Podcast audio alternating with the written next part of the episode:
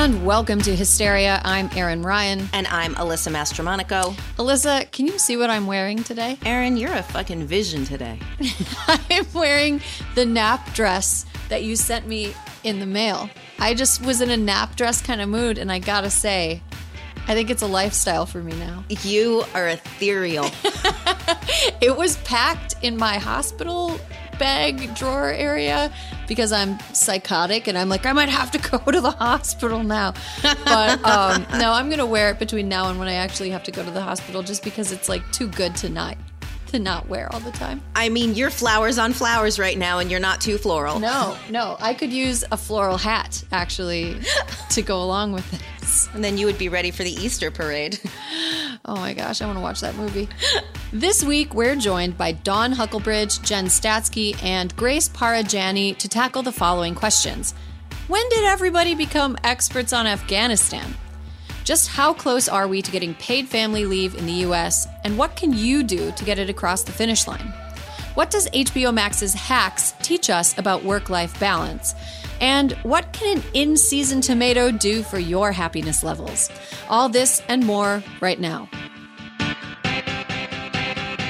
Okay, a lot of news this week, most of it not good, as news tends to be. Mm. But here's something that I learned this week, Alyssa. Did you know that America is the world's leading producer of experts? Just experts. Top export. Just, top export. we export our experts. It's true.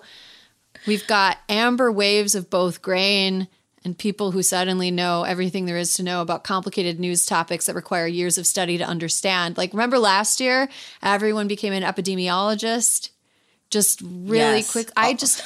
On Facebook. On Facebook. and um, there was a period of time where a lot of people were um, experts on the state of Georgia, which I found really interesting.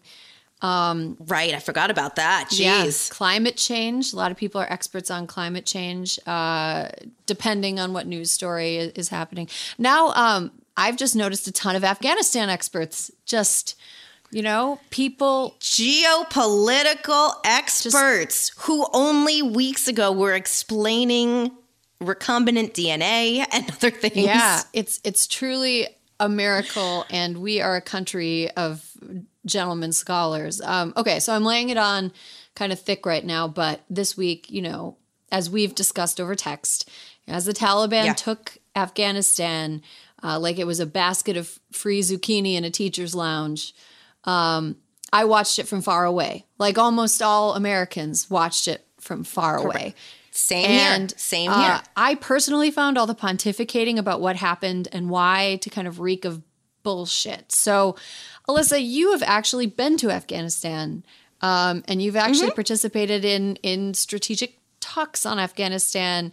Um, how do people tell the difference between useful information on what's going on over there and bullshit that they can just ignore? So here's the thing, Erin. As someone who has been to Afghanistan a couple times, um, even I am like, I'm not like, no one should listen to me. This has always been my thing. I did a, I did a talk a couple years ago at a fancy Ivy League school, and some, uh, it was a woman asked me, uh, can you explain the president's approach to uh, Iraq and Afghanistan and, and it, why his position in Iran, da da da da da? And I was like, girl, you get five minutes with me and this is what you're asking. I'm not answering your question because I am not an expert.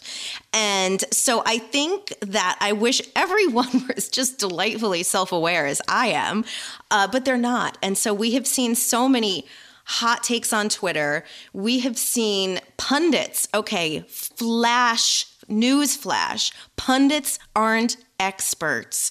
And I wish that news anchors, in an effort to fill time on their shows, didn't treat pundits as experts in Middle East policy. And um, here's my view right now, uh, the people I am listening to are the people who are there Uh, Clarissa Ward on CNN is someone who, when I'm really trying to understand, everyone's got a spin, right? We've come to this point in our lives where it's really hard to get information that doesn't have some sort of like political spin, and I don't want that about this. This is this is uh, this is about a nation of people uh, that we should care about, and you know, regardless of, uh, I, I guess I just don't want like pundits' opinions when they literally didn't even Google the subject matter before they got on. So for me, I am really just listening to people who've been doing this all their lives and are sort of, you know, experts in the region. I listened to Richard Engel, Clarissa Ward.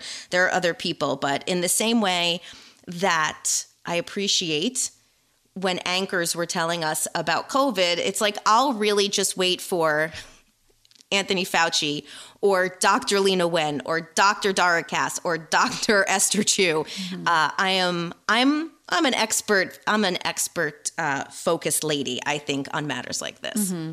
One thing that kind of is it feels like a, an unwinnable, like Kafka esque rhetorical hellscape is the fact that I think that the people that understand that our access to information is very limited, despite the the efforts of people like Clarissa Ward and Richard Engel and other people, Afghan right. journalists who are on the ground there.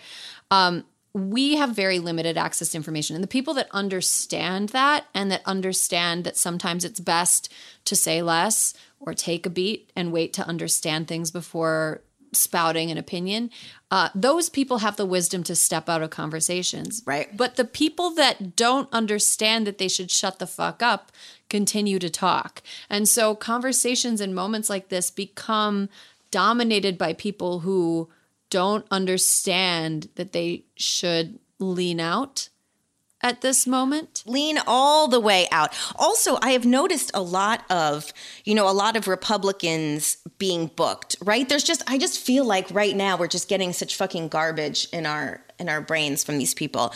But there are Republicans who are so quick to criticize Joe Biden Yet they're forgetting that Donald Trump's the one who signed the treaty. Donald Trump did this. The Taliban was supposed to, you know, disavow Al Qaeda. They haven't done that. And so it's like, I, it's all just so not on the fucking level, you know? And it's mm-hmm. just too important. I feel like this and COVID are just two things that are too important to not be on the level about. Mm-hmm.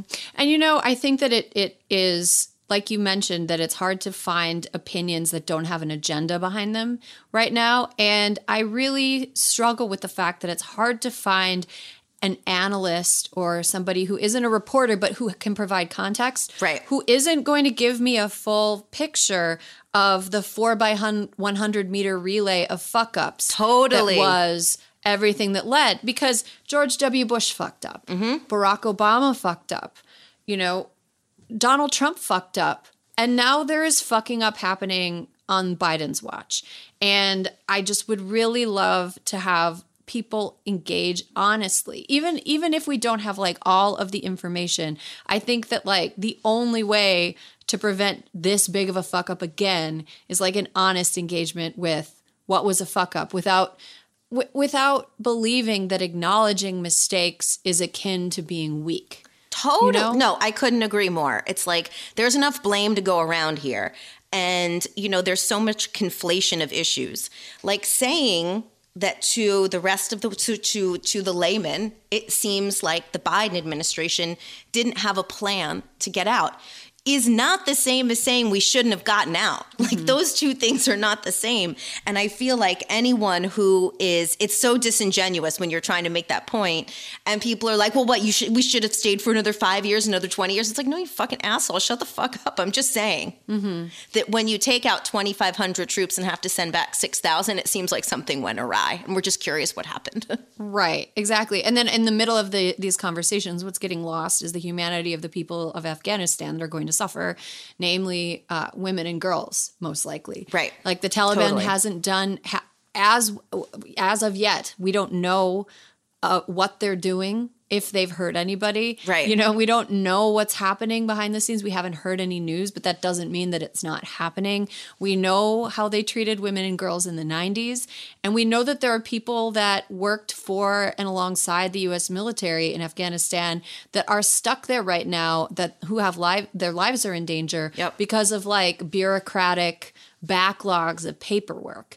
And um I just I find that the the rush to point fingers and assign blame versus understanding the complexity of the situation, which are two different things. And solving the problem. right, exactly. Um, but those that kind of like I don't know, blame dick measuring contests, everyone saying they were the ones who were correct. It's like who fucking cares? People's lives are on the line and uh we lose the people in trying to preserve egos and to preserve Yeah. like the the rightness and and to Monday morning quarterback it. So that that's the thing that makes me I mean, look, this is a kind of strange conversation for us to have on a podcast about the news, but this is just the way that you and I have both interacted with this story it has been like Yeah.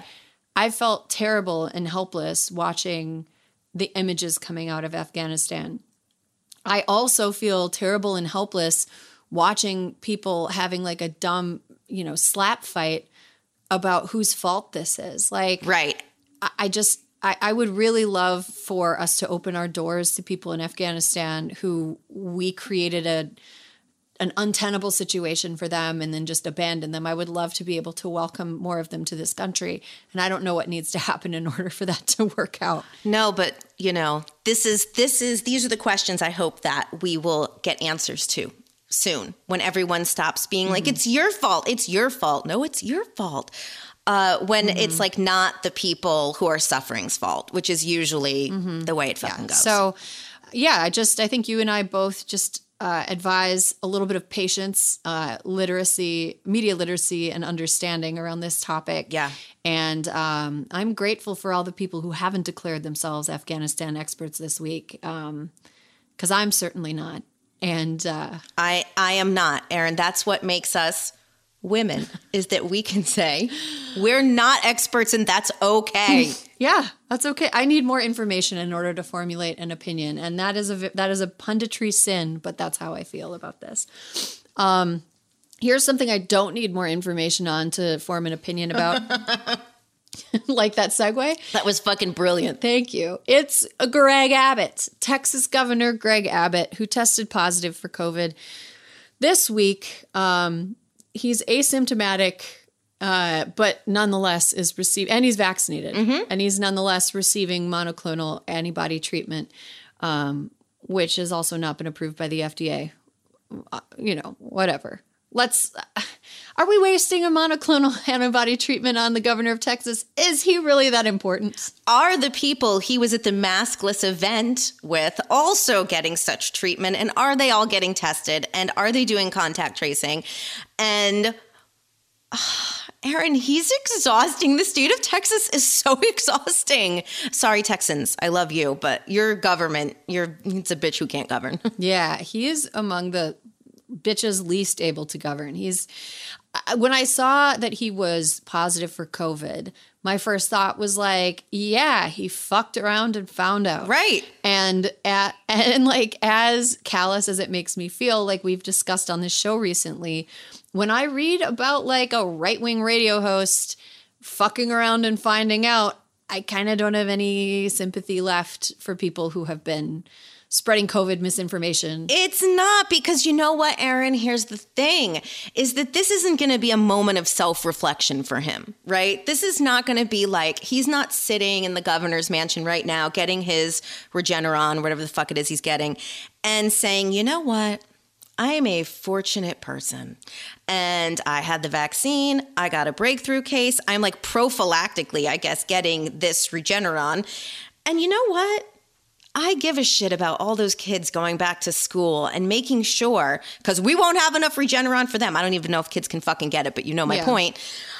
And I'm going to make sure that I use every every uh, bit of power I have to make sure that these kids can go back to school safely. I don't think he's having that moment of reflection. He's just like fucking sitting in the governor's mansion, getting his, you know, antibody treatment being like, yeah, fucking no masks anywhere. Yeah. I mean, the thing is that the hardest people to teach a lesson to are stupid assholes. And unfortunately, stupid assholes are the ones that most need to learn their lesson. And it seems like, you know, I um, I sometimes read this this subreddit called "Leopards Ate My Face." it is uh, it is I think that, that well the name of it is based on that tweet that went viral uh, right after the 2016 election where it said I never thought the leopards would eat my face says the lady who voted for the leopards eating face party. Um, it's basically about people who advocated for uh, specific policies or voted for specific candidates having bad outcomes in their own lives as a result of their political actions. And that that forum is just wall to wall people who spread anti-vax misinformation being hospitalized with COVID. It is almost overwhelming. Um, there are so many right wing radio hosts that have gotten it and are now on ventilators. Uh, a Catholic church official who had said that nobody should take the vaccine because of uh, because they use like fetal they used fetal lines to develop it now on a ventilator uh, you know there's all these people who and it's just like no nobody is capable of learning their lesson. You know right now uh, florida louisiana hawaii oregon and mississippi all uh, broke records for their seven day averages of new covid cases on sunday. Um, louisiana has 126 cases per 100,000 individuals as of Sunday, which is more than three times the national average. They're out of like ICU beds in Mississippi and Alabama. They're almost out in Texas. People who have regular ass emergencies can't get into the emergency room. Right. Because COVID patients are sucking up resources. And, you know, I, uh, I, I, I kind of think like Greg Abbott is one of the, the chief architects of this, and he'll go down in history as as one of the worst offenders in proliferating what is happening right now. I mean, I guess that's the only solace I have is like his legacy is going to be a plague rat, essentially. He is a he and he, he and his his bro Ron DeSantis are like the king plague rats. Yeah, I mean, I could see Ron DeSantis cartoonified in a political cartoon as a rat too. He's like kind of a ratty looking guy. He is. They but I mean it's it's not a it's not a uh I don't even know, Erin. It's just a fucking bummer. Yeah, he's um he's just got rat vibes. They both got rat vibes. Anyway, um, okay. Do we have any toasts and roasts this week? Let's move on to something a little bit more fun. I think there's just like one kind of like super groovy upbeat toast. Oh, okay. Let's get into it. Okay. Erin, did you see a tweet yesterday that gave you like any level of joy? Yes, I did, and I think we saw the same tweet. And what was that tweet? That was a tweet from uh, Transportation Secretary Pete Buttigieg, Mayor Pete. The tweet Mayor Pete, Secretary Pete now, right? Secretary Pete. Um, Secretary Pete tweeted For some time, Chasten and I have wanted to grow our family. We're overjoyed to share that we've become parents. The process isn't done yet, and we're thankful for the love, support, and respect for our privacy that has been offered to us. We can't wait to share more soon. They're adopting. That's It is so like my heart was warm. I mean, I just like I can't wait to see baby Bjorns on those two. Oh, yes. Absolutely. That is going to be adorable. And I hope that uh, when the babe when their baby is here, when their child is here, um, they're comfortable sharing some of that joy publicly because I think the public would really could use a little bit of joy. And you know what? This kid is so lucky because everyone has now learned how to say Buttigieg. exactly. Yeah, that kid is not going to have oh, a they've problem. at all. paved the way. Baby boot edge edge. That's awesome, and I didn't think about that. Um, but I can't. I can't wait to learn more about their little family. They seem great and happy, and they're both going to be great dads. Totally. Okay, we have to take a break, but when we come back, an interview with the director of Paid Leave for All.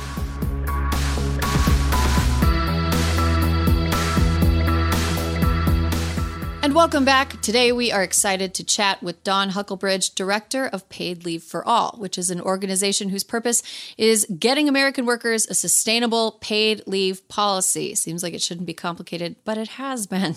Did you know that the only countries in the world without a paid leave policy are the US and Papua New Guinea? That seems bad. Uh, Dawn, by the way, has degrees from the London School of Economics and Northwestern University. Heard of both of them. Dawn, welcome to Hysteria. Hey, thanks so much for having me. Uh, for our listeners who aren't already familiar with you and Paid Leave for All, can you tell us a little bit about what you do as director and what the mission of PLFA is? Absolutely. So, yes, uh, Paid Leave for All is a national campaign of now more than 25 organizations uh, leading the fight for paid family and medical leave for every working person in this country. So I have the great honor of trying to sort of shepherd all of these organizations, come up with a strategy that aligns our resources, our assets, make sure that we're not stepping on each other's toes, that in this critical moment where we think we can finally get this law passed, that we're bringing all of our, our strengths to bear and that we're working in concert and hopefully soon getting it done. What was paid family leave for all hoping to see in Biden's infrastructure bill, and how do you feel about the bill in its current form? So, what's interesting to say is that you hear a lot of this like, this is infrastructure, this is infrastructure. Okay, we can argue over sort of semantics. But what's important to know is that care policies like paid leave are just as important for enabling people to work as roads and bridges. Um, and also something that's interesting is that I am fully in support of hard infrastructure, and, and my dad's an engineer. I know how important these things are, but 90% of jobs from hard infrastructure will go to men. And we've just lived through a crisis that has had a unique and disproportionate impact on women and caregivers, particularly women of color. So there is really no recovery. There is no long term growth. There is no remaining a competitive force in this world if we don't finally catch up and pass some of these economic policies that the rest of the world has. So, um, would have loved to have seen paid leave and other policies in this one bipartisan bill. But I think the important thing is we have it in the budget resolution. There's a commitment from the White House, a proposal in Congress, and a commitment from the Speaker that infrastructure, the, the bipartisan bill, and the budget resolution must pass together. And so that's that's what we're fighting for, and we think it will happen before the end of the year. People talk a lot about leave for parents, but can you talk about what's in the bill for people who don't have kids? Ask the woman without kids. Absolutely, and you know it's interesting. That's what you hear the most about, right? Is moms and babies, and that's I'm a mom, I have a baby, it's important. But this pandemic also showed us that any one of us, or I should say it reminded us, is one diagnosis away from a crisis. Any one of us can get injured. All of our parents will get ill and age. You know, there's going to be unforeseen transitions, both you know joyful and heartbreaking throughout each of our lives. And each of us is going to need to give and receive care. So this is a common sense policy that we should have had years ago. And i think um, you know covid just put it under this big magnifying glass of what a failure this has been and how overdue this policy is. So this is a super popular policy obviously. Why do you think there remains opposition to this seemingly nonpartisan issue. It's an issue that your organization refers to as like a supermajority issue. Um, very few people actually get behind a microphone and stand against this, yet there are certainly people trying to keep things the way they are. So, what special interests oppose paid leave, and what members of Congress have led the fight uh, for families on this issue? Oh, so there's a long history. We have so many great sort of champions who've, who've been behind this issue for years. The co sponsors of the Family Act, of course. Congressman Rosa DeLauro, Senator Kirsten Gillibrand, um, Patty Murray, and then all kinds of new champions who've jumped in. Like the leaders, um, both Schumer and Pelosi, Speaker Pelosi are totally behind this. Uh, Ron Wyden in Oregon, um, Ayanna Pressley. I mean, this is something that truly everyone should be able to get behind. Uh, I think in the past, there's been some opposition because of the idea of raising taxes. One important thing to note is that the proposal on the table right now actually does not raise taxes on anyone. You know, Biden's made this tax pledge. Anyone making under $400,000 isn't going to pay a penny more. So, this is something that will be funded by the federal government, a direct benefit to workers, and it would only be a support for families, workers, and businesses, particularly small businesses. So, you know, I think there's some people who, um, still want to talk about the role of government and spending. And I think these are all circular arguments that are just not resonating anymore. And this is something we can't afford not to invest in. Families lose over $20 billion a year in this country because of a lack of paid leave. And we know that if we passed it with some other related care policies, that it would actually yield millions of jobs, billions in wages, and trillions in GDP. So um, I frankly think there's no opposition left. Dawn, one of your partners, Amy Jo Hutchinson of Moms Rising, said recently, You aren't allowed to lift anything heavier than your newborn for six weeks after a C section. You aren't allowed to drive, yet women are made to return to work so they can financially survive. For context for our listeners, can you explain? Can you explain how this is not actually radically progressive and where in the world as as Erin sort of alluded to before, where in the world the U.S. ranks in taking care of its people. I I actually retweeted that recently because it's such. It, it just hits you that we have we talk about family values in this country. We talk about being there for the people we love. We talk about parenthood and family, and we don't have the policies, the simple common sense policies that enable you to do that. Um, so absolutely, you know, we say that women should breastfeed for six months. We say that women with a C-section shouldn't lift anything, shouldn't drive, shouldn't be able to get to work. And we live in a world now where pretty much everyone needs to be working, you know, needs to be in the formal economy. So this is just we're behind. We're behind the curve. Um, we are one of, as Erin said earlier, we are one of the only countries in the world. It's us and Papua New Guinea who have no form of paid leave for its workers. And this was something we needed, as I said, years ago. But now we just we cannot wait anymore. We can't afford the cost of inaction. Mm-hmm. Yeah, Alyssa and I were actually texting about this earlier before we talked to you. And I can't imagine how hard it would be for somebody that doesn't have a partner who can help them out after having a C-section. Like uh, the idea of a person surviving as a single mother. Alyssa was saying that she helped a friend go to the doctor because it was so impossible. Right. Um, I also have read that like it's not legal for dog breeders to separate dogs and puppies before eight weeks, and yet there is absolutely no law protecting new moms. I think it's just it's mind blowing to me. It's it's absolutely mind blowing. I mean, absolutely. I think it shows we have more appreciation and value of, of pets, animals, than we do of, of people giving birth in this country it's a whole other, you know, that could be, I could go on for hours about that, but absolutely. And it's just atrocious. And I think um, this is something, as I said, it's been a crisis for so long. And my hope is that right now it's been so magnified during this pandemic and this crisis that people realize we have an opportunity to finally get this done and to catch up with the rest of the world and we cannot miss the opportunity mm-hmm. so you're talking about right now being a prime opportunity um, to get this done um, i know it's like right now. We're, we're almost there. What can our listeners do right now to get involved and get this across the finish line? And um, do you think we'll succeed this time? I do think we'll succeed. I think we have, it's, uh, you know, all the stars are aligned. I, I wish they'd been aligned a long time ago, but I think this is the moment where I think there's a new understanding and appreciation of the urgency and the value of, of paid leave in this issue, how it touches every single one of us. Uh, I also think that we have, as I said, this you know historic commitment from the White House, support in Congress, unprecedented support, a chorus of supporters in the business community and beyond. And I think now we have a path through budget reconciliation. I think it's going to happen, and I think we need everyone else to get involved though. So you can go to our website, paidleaveforall.org. We have one button, click uh, take action within a few seconds. You can contact your members of Congress, your senators. You can call them. You should meet with them. Go to their town halls. Um, make sure that they're listening to your voice, that this is something that cannot wait.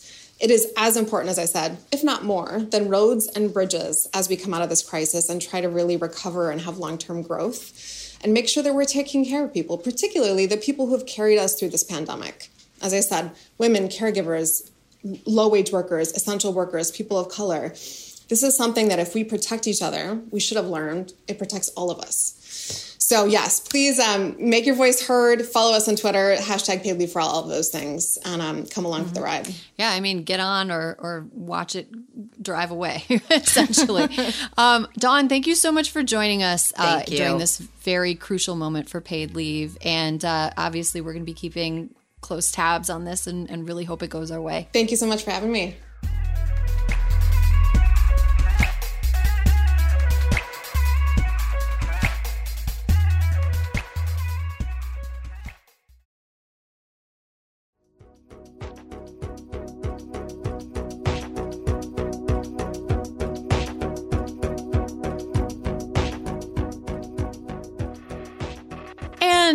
Welcome back. We have reached the part of the show where Alyssa and I are joined by two other women to talk about a topic that is on all four of our minds.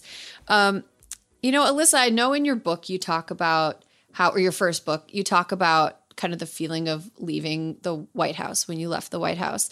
Um, did you feel like enmeshed with your job at that point? Like your job was you and you were your job? I mean, in that very moment, I'm not sure that it had hit me, but it definitely hit me by that Monday. I was like, I am nobody. I have nothing left. I am just a series of HGTV reruns right now. I mean, we spend so much time at our jobs that it's hard not to feel like our identity is tangled up in them. Right. And and this is a whole different world than it even was like 15 years ago. I mean, now it's like you have your BlackBerry Blackberry. Jesus Christ. I'm still so fucking old. You know, it's it's you have your devices, you have your laptop, your iPad, everything that you you can never leave it behind. So I think it's even worse than ever. Yeah, it's even hard to to like put your phone down and go into another room sometimes, especially if you're expecting a work email, even if it's at like the end of the day on a Friday where it's like nobody in the right mind would expect you to get it and respond right away. But anyway, I want to bring in our first panelist, which uh, known to everybody who listens to Hysteria. She's a writer, activist, actress, and an all caps texter. Grace Parra Janney. Hi. I love I love the all caps texting. Uh, I do realize that I overuse it, and I also overuse um, exclamation points. You do? Yeah, I do. Why, why do you think that is? Um, honestly, I think that I I want to express a level of enthusiasm for everybody that I'm communicating with, and it ends up being uh, a little a little bit overboard, a little bit overboard. So here is a question. So Alyssa and I were talking about being like enmeshed in our jobs, mm-hmm. and uh, do you ever find that your personal preferences to like include all caps and exclamation points like bleeds into the way you communicate over professional like you know, over professional like channels. A hundred percent. I think that I, have been described in writers' rooms as like the the, the room cheerleader, and it, oh, I can't totally, picture that at all.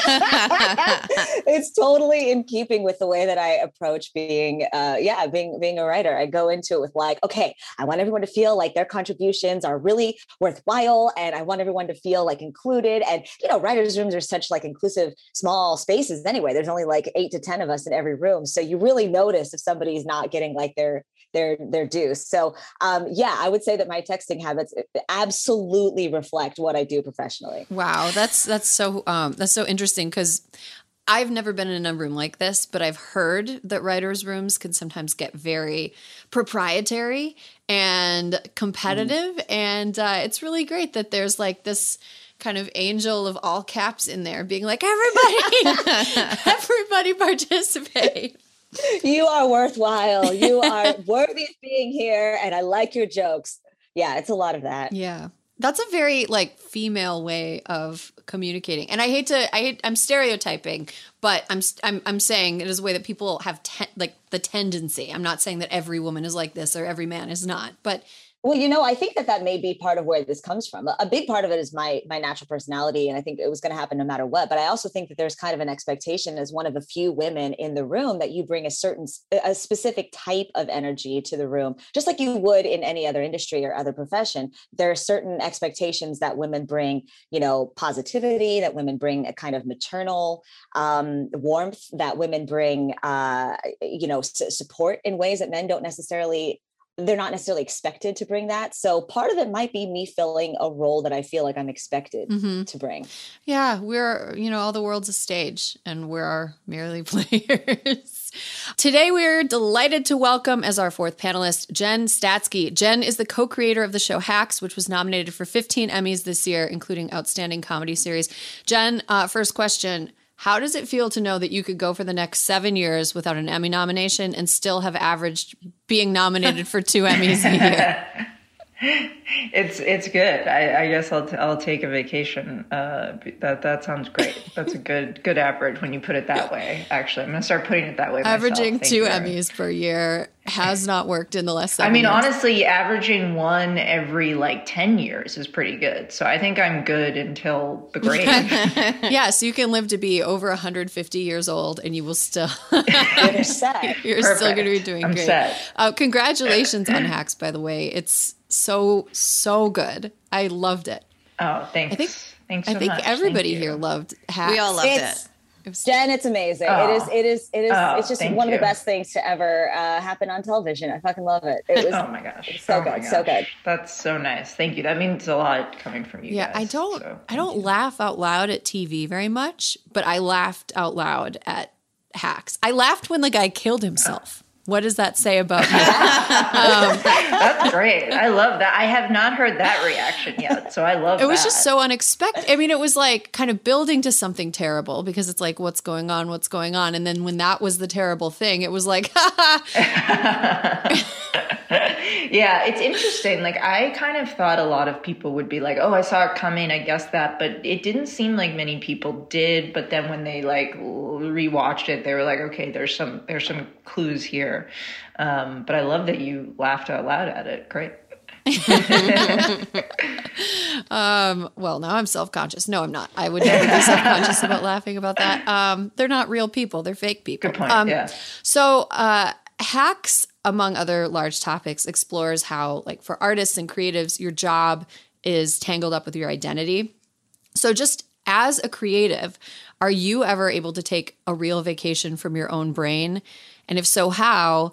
And if not, do you ever feel the need to? And do issues of like self and work separation inform the way you created the characters of Deborah and Ava? Yeah, um, I mean, I'm sure like we've all heard this before, right? That like being a writer means always having homework for the rest of your life. Yes. Uh, uh, and so, yeah, that's like one of the real challenges of being like a creative person in in this industry. I think is that you kind of never feel never feel done. You always there's always something in my brain, whether it's about hacks, this show, like oh I got to figure this out, or oh is this story making sense, or or even like when you're done with one season, you're like well what would the next season be?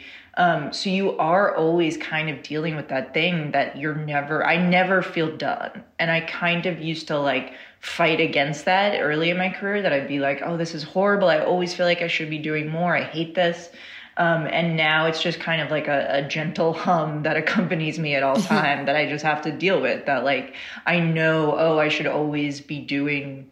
I could always be doing more, rather, but it's just kind of like it is what it is. At a certain point, there's only so many hours in a day. But yeah, you do have to kind of just never get used to it never really going away that there's always more you could be doing And or Deborah and Ava and their relationship with work was that sort of based on your experience as a creative that can't separate? Yeah, a little bit. I mean, we we've said before, and it's very much true that like kind of the relationship depicted on screen is also very much so the relationship depicted off screen, and that's not to say that Paul and Lucia have ever stranded me in the desert, uh, but like.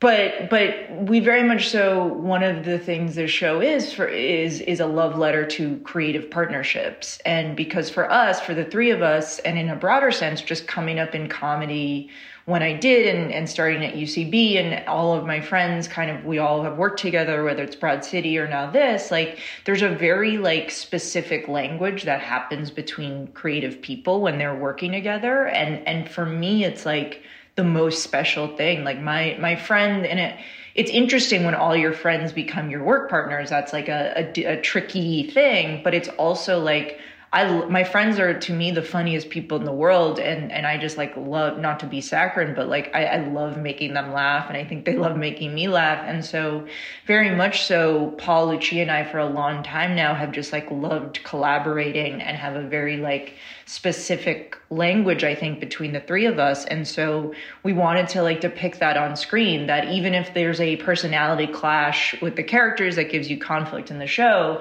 they also like get each other on a certain level that is like so specific and um, a kind of love that is different from romantic or sexual or even friendship. It's like a very specific kind of relationship that we felt we hadn't fully seen explored on screen and we wanted to.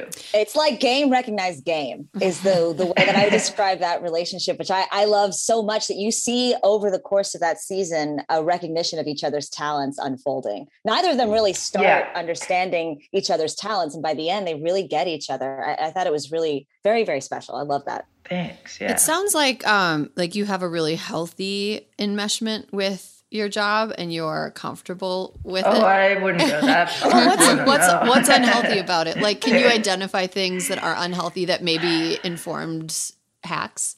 Yeah. Oh yeah, I mean, I'm definitely trying to not turn this into my therapy session for, for your listeners, but maybe maybe let's do it. Maybe that's you know, I think I don't know how you guys feel, but like I I am very curious. I'm always very curious about what draws people to this industry and what makes them. And you know, this is kind of part of the show too. What what makes someone decide to go into a creative industry and what makes them keep going and not honestly quit because it's so challenging and difficult.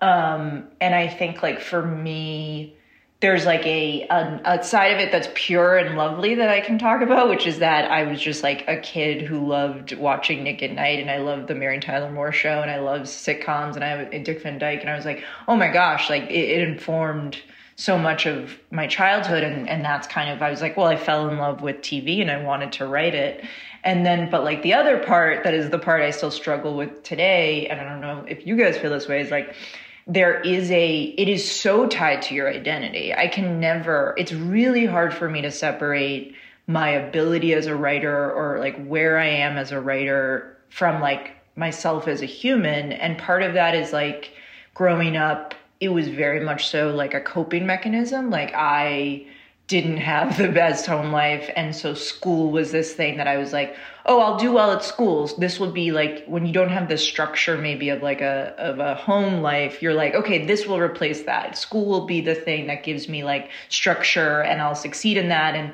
et cetera et cetera. And then i kind of a little bit I think transferred that on to career stuff, um, which is motivating in one way, but also sometimes I am like, what you know it's it's a, it's like a very age old conversation of like what is driving creative people to do what they do is it some like is it sometimes it's the love of it but also sometimes there is that thing of like you're trying to fill a, a hole you mm-hmm. are like in, one way or another and so it's interesting because it's both things mm-hmm. and depending on the day one I can feel good about or the other I can like bum me out and make me worried that I should be doing something else. I don't know. Do you do you guys feel that way?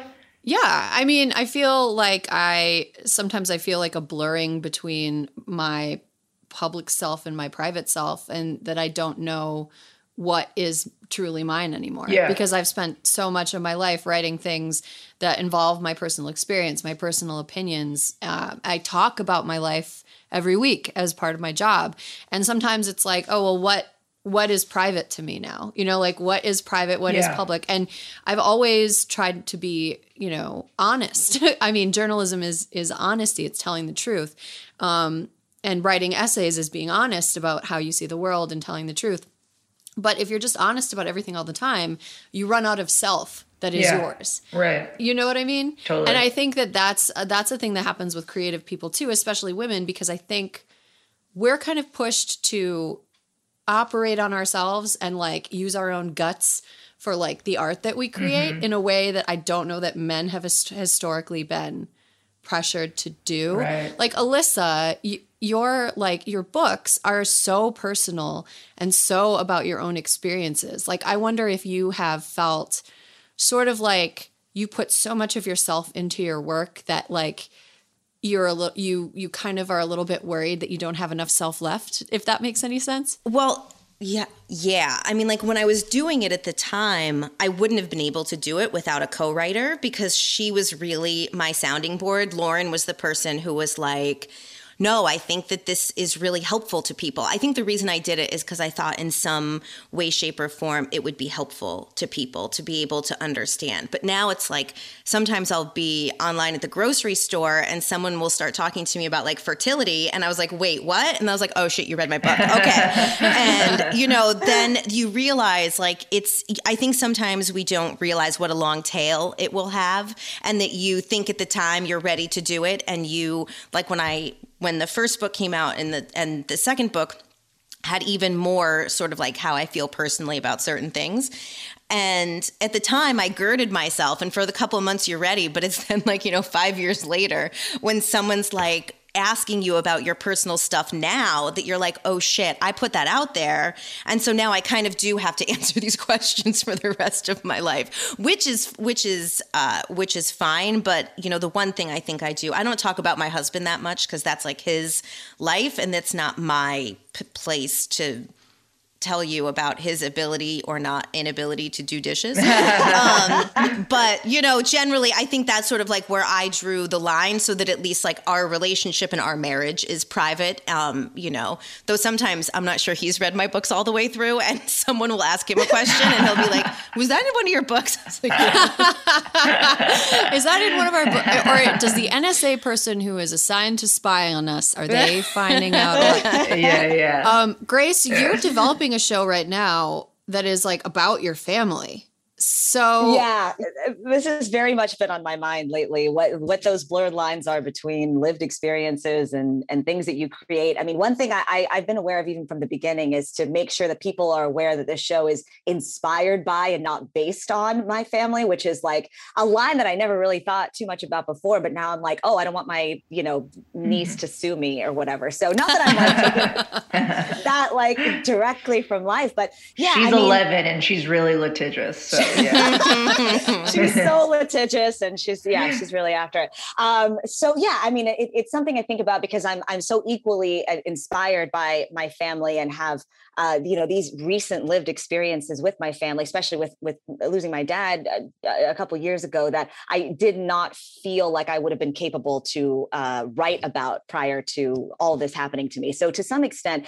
there is a beauty in experiencing specific kinds of milestones in one's life that then allows you to write about it. Not to say that that we have to capitalize on these big milestones that happen to us whether they're good or bad but there are turning points in our lives that i, I think create new material for us uh, that maybe we didn't have before. And, you know, something I think a, a, lot about, and I'm curious, Jen, if, if your experience in comedy is like this too. I feel like growing up, I thought that you had to be like really tortured in order to be a comedian. Like you had to have all the addictions. You had to have yeah. like, you know, 12 abortions by the time you're 10 or whatever, like just crazy shit. Or else you didn't have enough grit to be able to go into comedy and you wouldn't have enough like m- material to, to draw from. And I feel like maybe in the stand up world, there's even some elements of that. Mm-hmm. Now I feel very differently, but, um, and I feel like if anything, the slower my life is, the fewer things that happen to me, the more creative I get to be because I'm not reliant on having to draw from my life. Um, and it's kind of, it's been freeing in some ways, but I was curious, Jen, if that's an experience that you felt, and if there's been a shift also in the last like maybe 10 years yeah. So.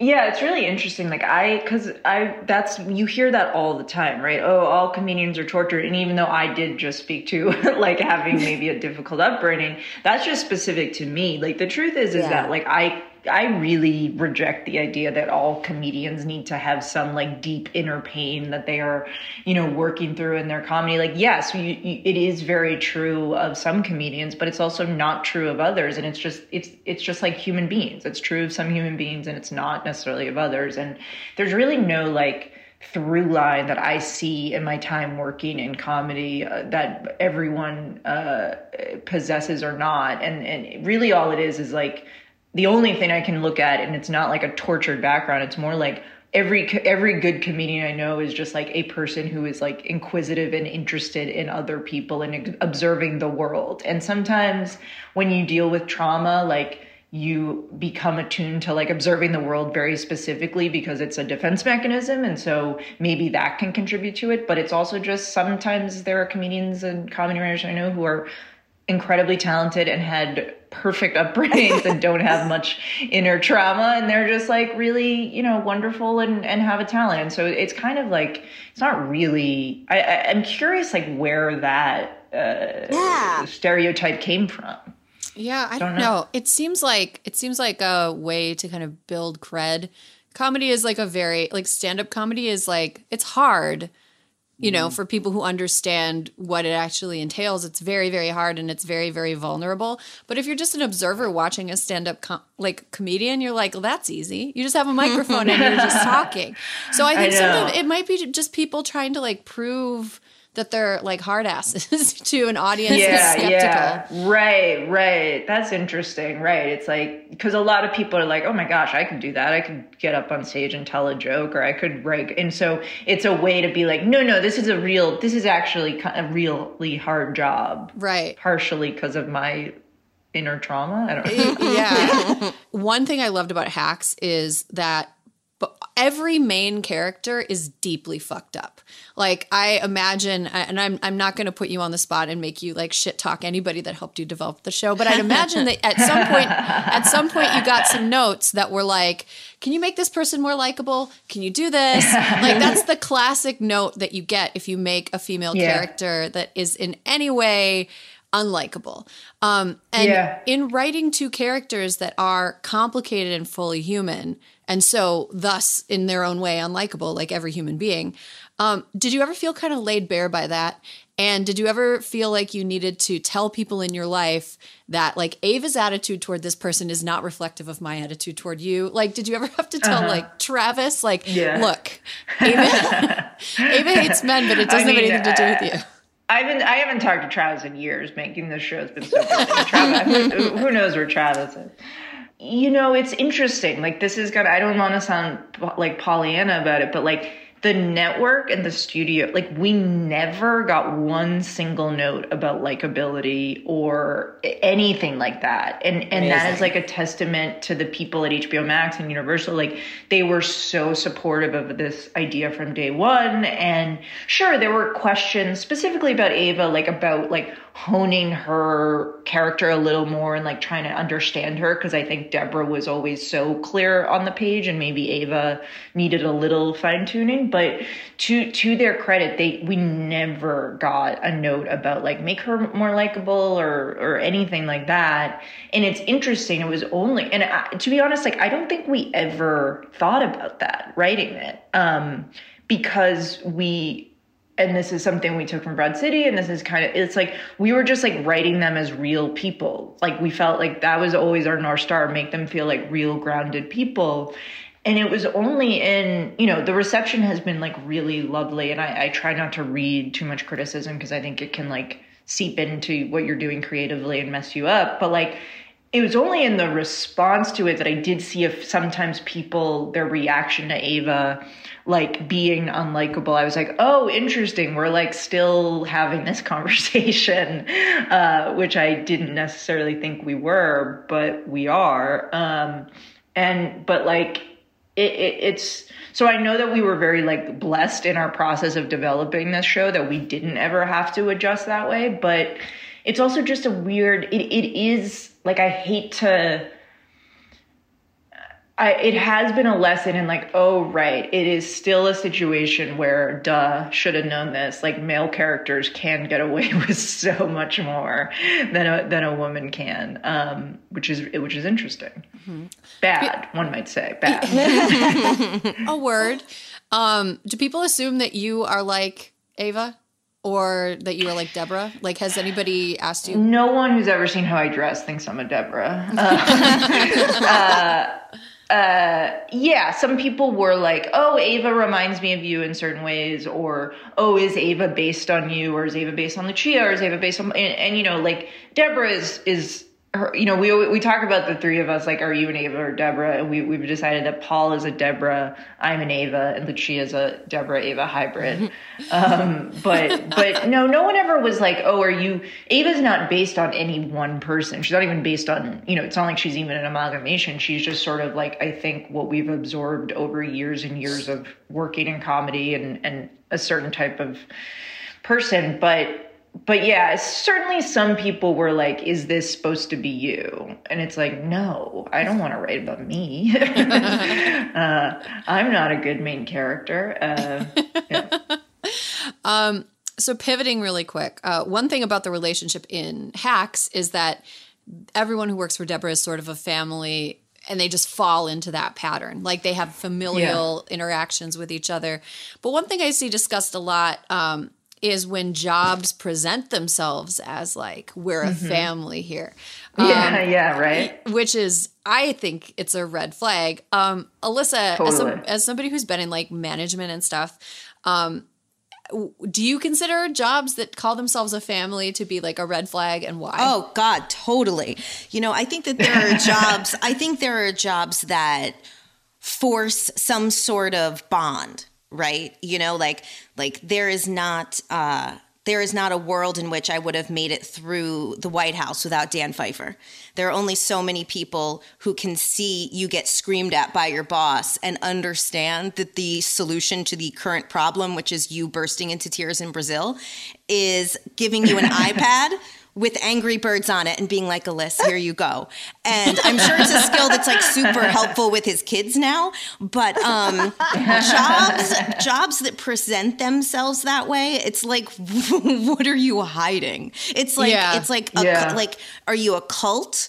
You know, are you saying that you're a family because you're going to ask me to do a bunch of shit that I'm going to be like underpaid for? Like, why? Why are you presenting it this way? So yeah, I do think I think that there are jobs that you be you you develop a family bond, but I think companies or places that present themselves as like we're a family. I don't know. It's a little shady. It feels No, it know- feels Duggar, you know, like TLC, like the Duggars or something. I don't know. totally. Grow- growing, growing up Mexican, there's a big difference between your family and between any other family that presents such. Yeah, I definitely grew up very skeptical of any group or any school or any, even like a bunch of friends that were like, we're basically sisters. We're not though. And um, there's a big difference.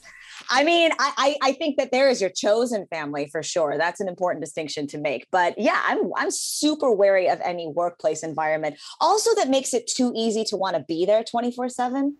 Like I don't need a sofa, refrigerator, dance hall, you know, pub, whatever in my workspace. I like to be able to go home at a certain time of day and eat my dinner and watch my hacks and call it life. Do you and and like I am so I've only really I mean I worked in like restaurants and stuff when I was like in my 20s but like because I've been in the entertainment industry now for so long does it seem like it's a entertainment industry specific thing where jobs are like we're a family or do you think that it's like across all industries? Um, I think that it is it, it in like newsrooms. So like I've worked in newsrooms and Yeah. sometimes like newsrooms, like I remember early BuzzFeed culture was sort of like red flag where all we all hang out together all the time. We've got Yeah, a we've got a yeah. ping pong table and shitty health insurance. Like that sort of that sort of thing. S- Startup culture I think is really uh is really uh prone to doing that. Any place that doesn't pay people enough but wants people to be really Yeah. really devoted not commensurate to how much they're being compensated i think d- it tends to do Right, right. Um, like so, PR. uh, literally every workplace in America is what you're Yes. saying. yes, yes. okay, yeah. Free Yeah. cold brew is the biggest flag on earth. Oh, Oh, my God, yes. If there's anything on tap, anything on tap. Yeah, when I worked in a restaurant in New York, it was, hey, free beer, whatever you want. And now I'm like, oh, right. I had like a decaying tooth in my head because I couldn't go to the dentist, but I had free beer on tap or whatever. Jesus. we have to take a quick break but when we come back jen and grace will still be here and we're going to do a quick sanity corner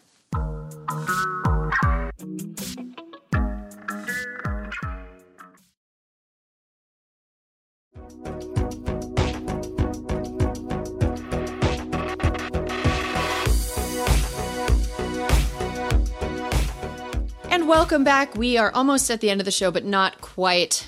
It is time for Sanity Corner. No housekeeping this week, so let's just get right into it. Uh, Sanity Corner.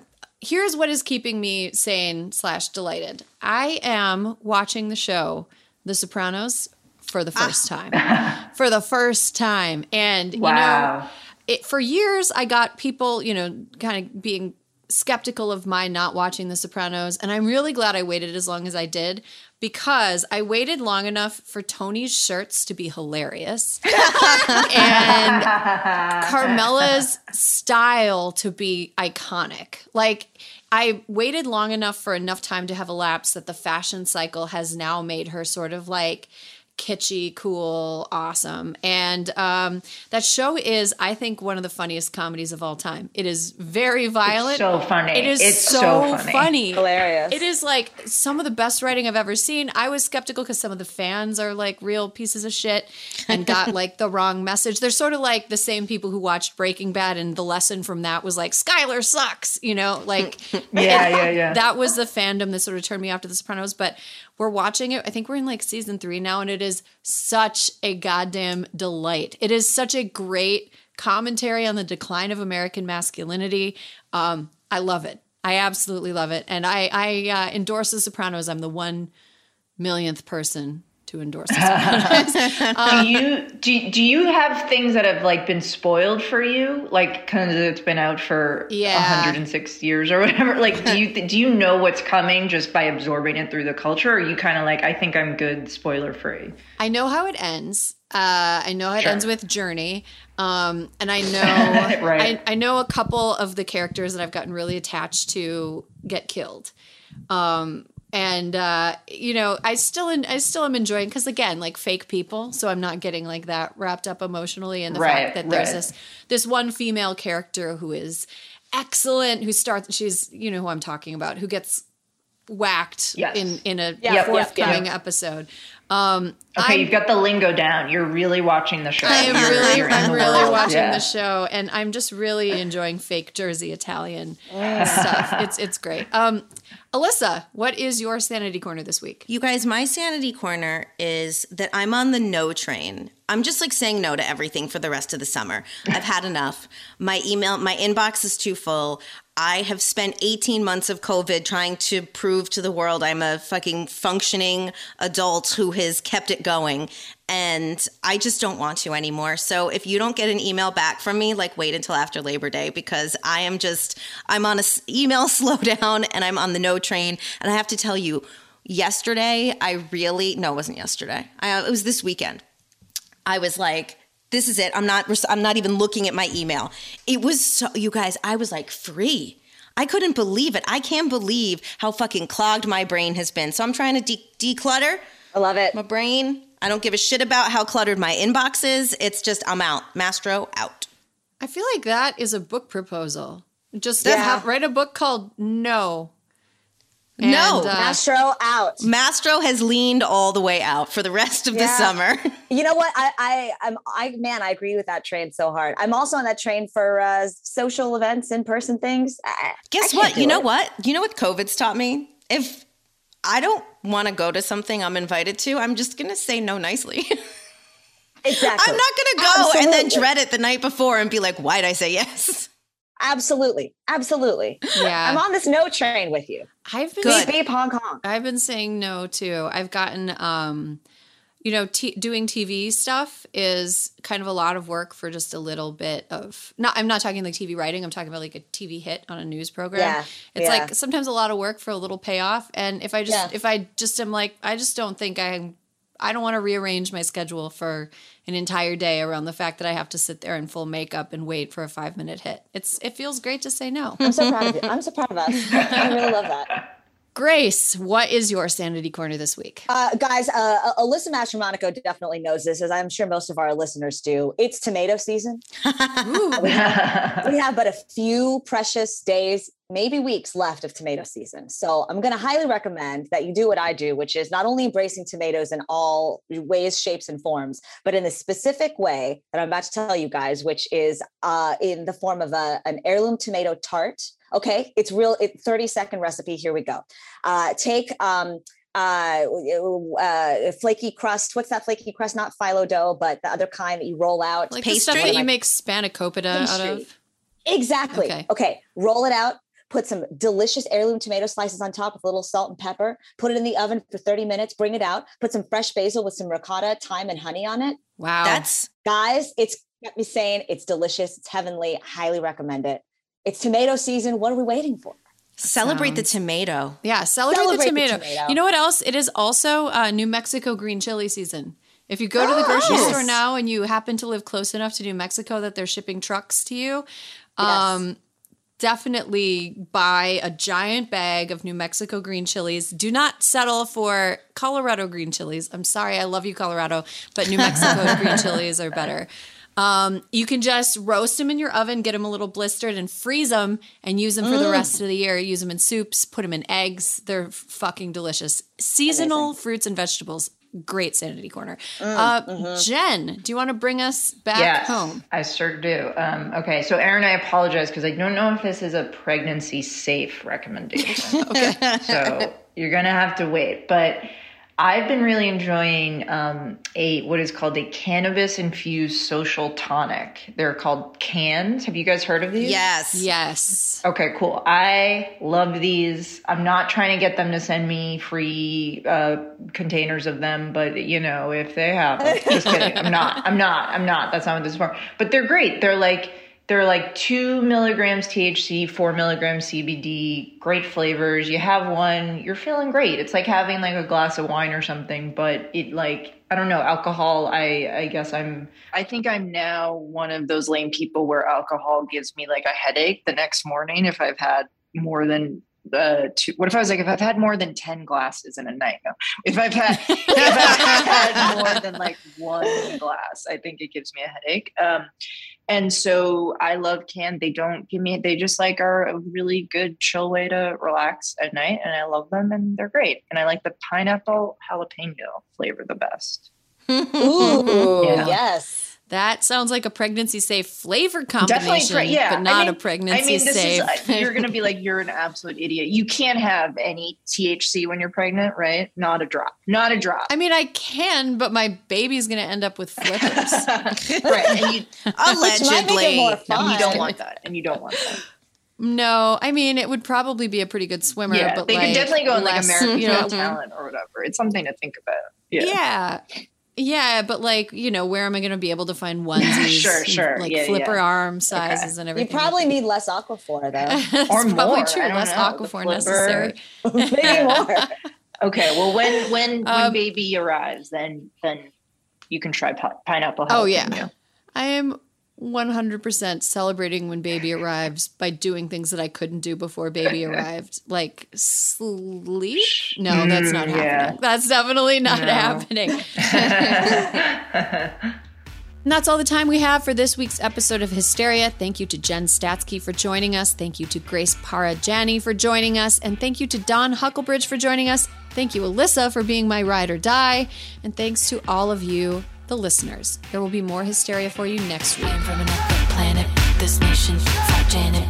But these girls gotta fan it. Y2K email. Hysteria it. is a Crooked Media production. Caroline Reston is our producer. Our executive producer is me, Erin Ryan. Alyssa Mastromonaco is our co-producer, and Brian Semel is our associate producer. Kyle Seglin is our sound engineer, and our editor is Sarah Gibalaska and the folks at Chapter 4.